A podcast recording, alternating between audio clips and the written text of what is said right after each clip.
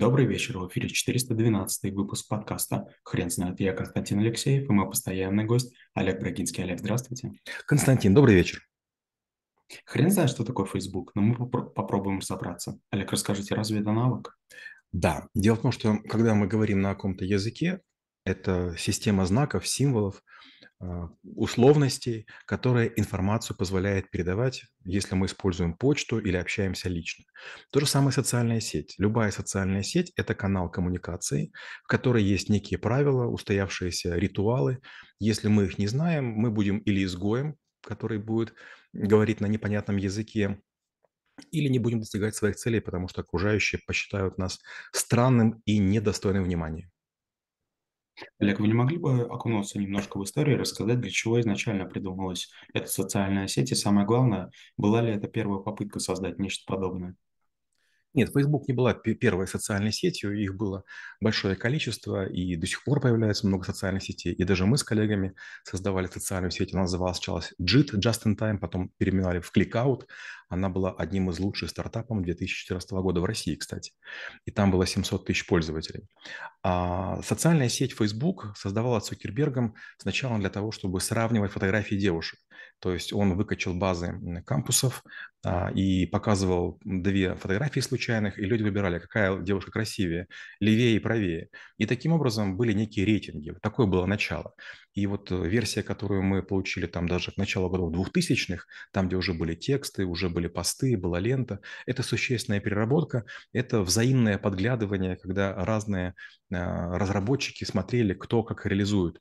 Кое-что Facebook воровало у ВКонтакте, кое-что наоборот. В общем, никто ничем не брезговал. Есть много сетей китайских или индийских, про которых а, в России ничего не слышали. Олег, вы не могли бы рассказать, а куда движется эта социальная сеть?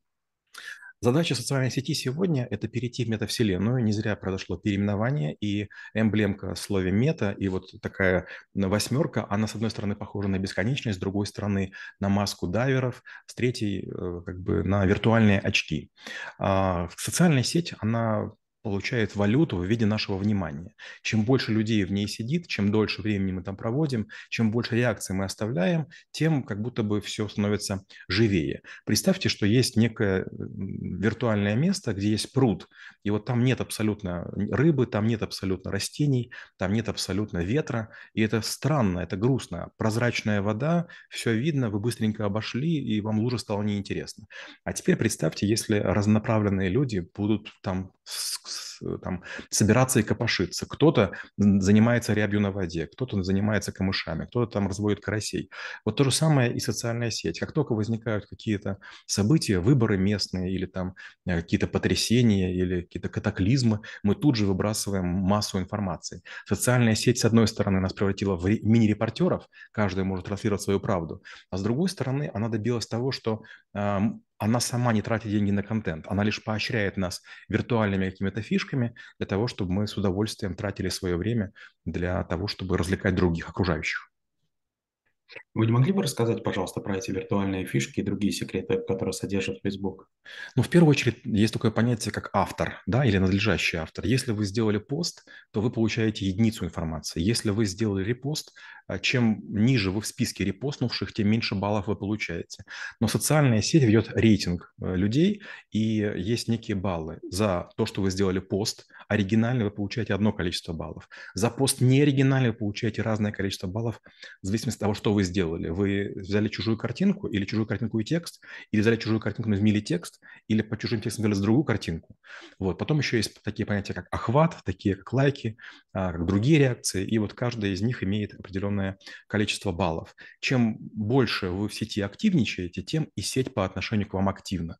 Сеть постоянно вычисляет, на каком посте сколько вы смотрели времени, сколько постов вы можете охватить. Если чем больше у вас друзей, тем тяжелее социальной сети понимать, а что же вам будет интересно. Сеть должна поощрять ваш интерес к своим контактам. И поэтому она пытается угадать, а кого вы смотрели, а кого вы не смотрите, кого вы пролистываете, а с кем, вы, допустим, вы коммуницируете.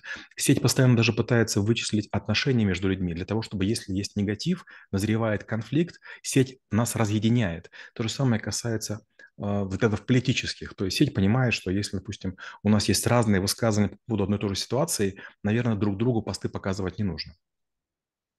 Олег, а скажите, а можно ли как-то использовать Facebook в бизнес-целях или, например, в целях, которые а, лежат для того, чтобы м, увеличить свой социальный капитал?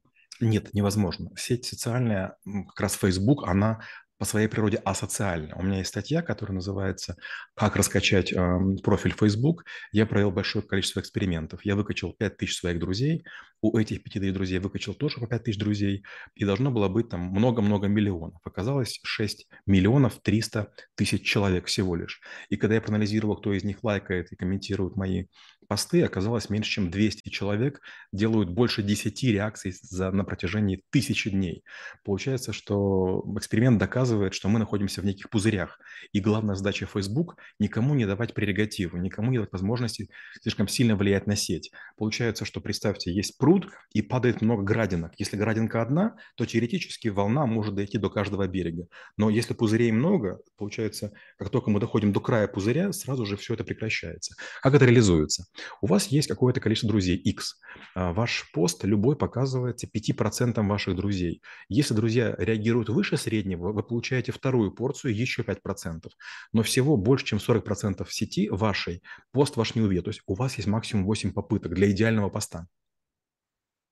Олег, вы уже упомянули, что при а, неких а, активностях, которые происходят в политической жизни, в, в социальной жизни любого государства, а, появляется всплеск в активности пользователей Facebook. В связи с этим такой вопрос, а какие сейчас проблемы а, у Facebook актуальны?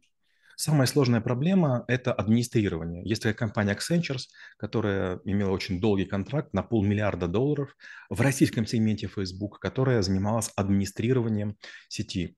Получается, вам не понравился мой пост, вы на меня пожаловались, а мне, в свою очередь, ваш пост не понравился, я пожаловался.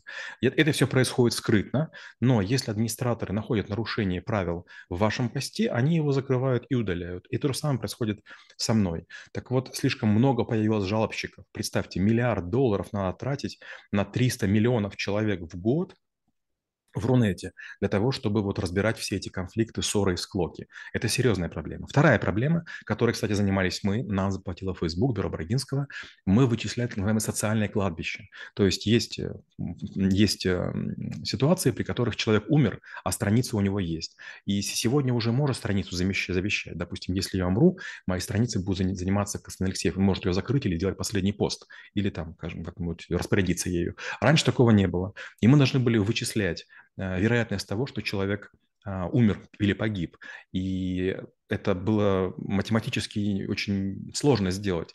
Нам дали ряд страниц, которые точно люди уже умерли, и мы проводили анализ, и оказалось, что по поведению человека на странице понять, он умер или прест на свою работу, непонятно, невозможно. Но по окружающим, если есть 21 человек, который время от времени там реагирует, то да, это, это можно понять. То есть 21 в кавычках близкий друг дает понимание того, что человек умер, и его страницу надо закрыть, ограничить или не дать возможности ее украсть. Олег, а как вы думаете, а Марк Цукерберг, основатель сети а, Facebook, думал ли, что его социальная сеть может быть использована в политических целях? И вообще, возможно ли это? Он не только думал, он это точно знал. Дело в том, что Марк Цукерберг – это человек, который кажется простаком, который одевается просто, там жена у него тоже неказистая, и такое ощущение, что он такой серубаха парень. Это не так. На его безопасность тратится 5 миллионов долларов в год. Это большая сумма. А некоторых президентов охраняют на гораздо меньшую сумму в год. И почему это происходит? Потому что за внимание, за доступ к нему борются много людей, и хороших, и плохих. Э, Facebook – это 2 миллиарда человек.